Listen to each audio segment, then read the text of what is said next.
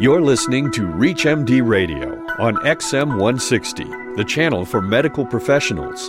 Welcome to Diabetes Discourse, sponsored by Novo Nordisk, a world leader in diabetes care. Here's your host, Dr. Stephen Edelman, founder and director of Taking Control of Your Diabetes, clinical professor of medicine, Division of Endocrinology and Metabolism, University of California, San Diego, and San Diego Veterans Administration Healthcare System. Diabetes is one of the most common causes of kidney disease. Even when controlled, diabetes can lead to chronic kidney disease and kidney failure. Joining us to discuss diabetic kidney disease is nephrologist and professor of medicine at the University of California in San Diego, California, Dr. David Ward. Dr. Ward, welcome to ReachMD. Hello, thank you, Dr. Edelman. Well, David, let's let's start off with the basics. What is the relationship between diabetes and kidney disease? Well, first of all, I think I should say diabetes and kidney disease are both common things, and a person with diabetes might have some incidental kidney disease, which, of course, anyone, anyone else could have as well. And diabetes makes certain of those other things more likely because of the increased risk of infection and perhaps obstruction of the urinary tract in diabetes. But the main issue uh, for the diabetic person with uh, a risk of kidney disease is diabetic nephropathy, which is a specific disease. We call it diabetic nephropathy to distinguish it from the other less causally related kinds of kidney disease that a person with diabetes may have. And diabetic nephropathy is a disease of the glomeruli, and it typically causes protein in the urine. And this may be one of its hallmarks, but we can never be sure it's diabetic nephropathy in a given person with diabetes unless we have more information than that. What is the cause of diabetic nephropathy? Yes. Well, you know, everyone has focused on some of the wrong answers for a long time. For instance, the thickening of basement membranes in blood vessels. But that appears not to be the main correlate of the uh, real uh, pathology of diabetic nephropathy. In diabetic nephropathy, there is thickening of the mesangium of the glomeruli. The mesangium is the region in the center of the glomerulus. It's really the uh, tree or uh, on which the glomerular capillaries hang, and it's made of cells and intracellular matrix. And that intracellular matrix gets increased in size by deposition of material, which is probably glucosylated uh, proteins, and this thickening of the uh, mesangial matrix is the most important correlate of developing diabetic nephropathy. What are the most common symptoms of diabetic kidney disease? And tell us a little bit about the time course of symptoms as it relates to pathologic defects. Well, the first thing I always say is that kidney disease is a silent disease, and someone with diabetes may not know they have kidney disease if they have not been tested. So the symptoms, the things that the, the person with the disease is aware of, really don't set in until there's plenty of other evidence that the lab or urine testing could show us. Uh, when there are symptoms, they are uh, things like ankle swelling due to low blood protein as a loss, uh, secondary to a loss of protein in the urine. So you need to have been losing protein in the urine for quite a while before you get ankle swelling as a consequence and uh, nephrotic edema uh, may occur elsewhere in the body. But the uh, you know the other symptoms that a, a, patient will will develop are really those of renal impairment, which is a much later stage. But to go back to the other part of your question, the correlation between the stages of the development of pathology and the uh, the development of clinical features. Uh, the, the old Joslin Clinic uh, data from long ago had uh, 14 years on average for type 1 diabetics from the time of onset of insulin dependence to the appearance of protein in the urine. So that's a long time.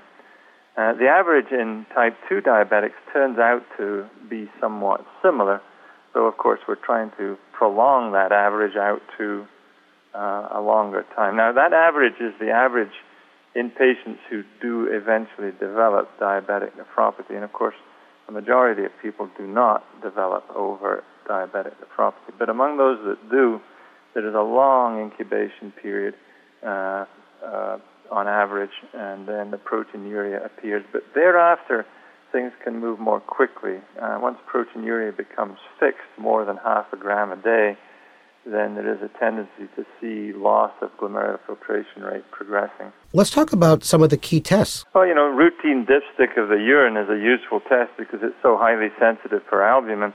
In fact, normal people can have trace or even 1 plus albumin on a normal dipstick of the urine. And it's an important thing to warn people with diabetes not to be overreacting if, uh, if the test shows 1 plus or trace. But if it's negative, then you can be absolutely sure that there is no diabetic nephropathy going on. If there is a trace or 1 plus proteinuria, it's probably then time to do a chemical analysis, a more formal quantitative analysis of the urine protein uh, or urine albumin, and that's where the microalbumin test is a very useful one. It usually expresses the result as uh, albumin by the micro method as a ratio to creatinine, and that, of course, the creatinine varies only because the urine is sometimes concentrated or not concentrated so that serves as a check and a denominator uh, for the amount of albumin in the urine. David, what about um, the estimated glomerular filtration rate that's on all of our chem panels? How how accurate those, and what kind of numbers should we be looking for? The estimated GFR is calculated quite simply from the serum creatinine and a very few other parameters such as age, sex, and whether the person has African American genes or not. So it's a fairly rough number. It's going to be off by 30% a lot of the time, or up to 30% a lot of the time, but it still gives an estimate of what the glomerular filtration rate may be, and it uh, gives a better estimate than the raw serum creatinine. Well, if you're just joining us, you're listening to Diabetes Discourse on ReachMD XM 160, the channel for medical professionals. I am Dr. Stephen Edelman. I'm speaking with Dr. David Ward. We are discussing diabetic kidney disease. David, uh, briefly, how often should these folks be screened for diabetic kidney disease? I think it's, you know, on an annual basis, uh, if the urine is tested either by a dipstick or a microalbumin assay, and if it's in the normal range, then you can relax for another year and not worry about it. It's, uh, good screening test to be sure you're okay. That, that that's good practical advice. Now, I've heard many experts say that uh, that high blood pressure is more damaging to the kidney than high glucose levels. Let's talk about blood pressure and kidney disease. I know I know that's got to be high on the list of important treatments and preventative actions. You know, obviously hypertension can damage the kidney anyway. People who are not diabetic or have hypertension get nephrosclerosis due to hypertension. But the important conceptual thing is that hypertension accelerates the actual process of diabetic nephropathy itself. This mesangial thickening process is accelerated by hypertension.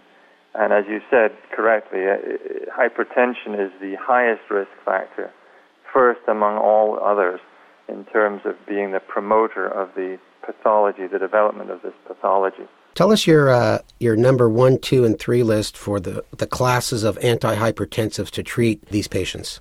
The first thing to say is, though, that uh, the, the control of hypertension itself is more important than the means by which you do it. And this may be something that has been lost a little bit in the recent times when we, we recognize that ACE inhibitors and angiotensin receptor blockers and so forth have an added advantage. But we should go back to the old Scandinavian studies of 20 years ago when they had none of these things and they were using metoprolol and Lasix and hydralazine and all kinds of drugs which we would think of as second rate. But using those drugs and reducing the blood pressure had an enormous positive benefit for people with diabetes who had some minor degrees of proteinuria. So the first thing to say is controlling the hypertension is really number one. And number two is using drugs if you can, that have these additional benefits. And if you can't, it's still not as important as number one.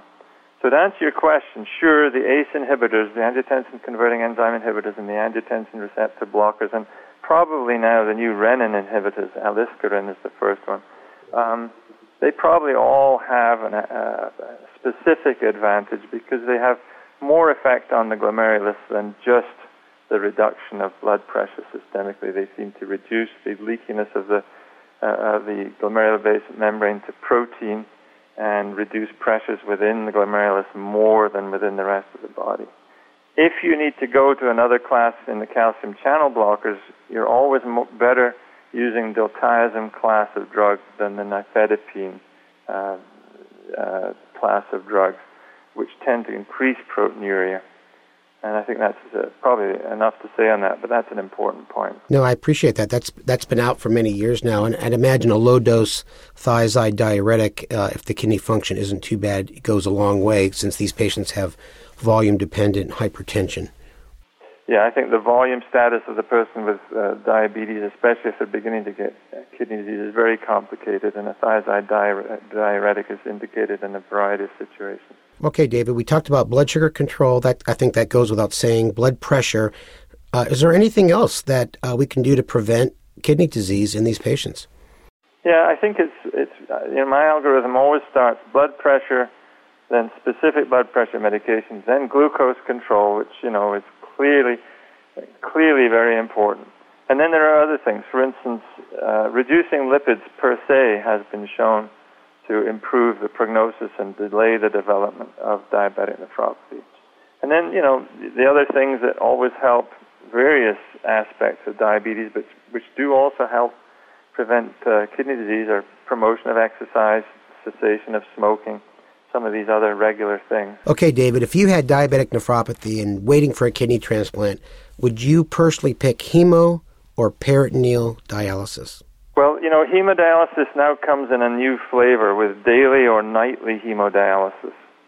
And just in the last few weeks, it has been shown in a prospective trial that so called daily dialysis uh, can have the same, can be equal in quality of life and longevity uh, to people receiving a deceased donor kidney transplant.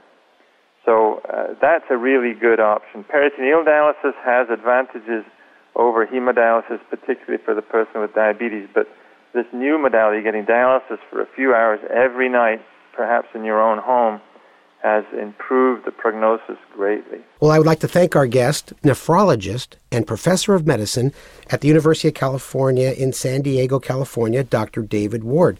Dr. Ward, thank you so much for spending time with us on Diabetes Discourse. Absolutely my pleasure. Thank you very much. Thank you for listening to Diabetes Discourse, sponsored by Novo Nordisk, a world leader in diabetes care. To learn more about diabetes and the role of GLP 1, visit novomedlink.com forward slash DIA.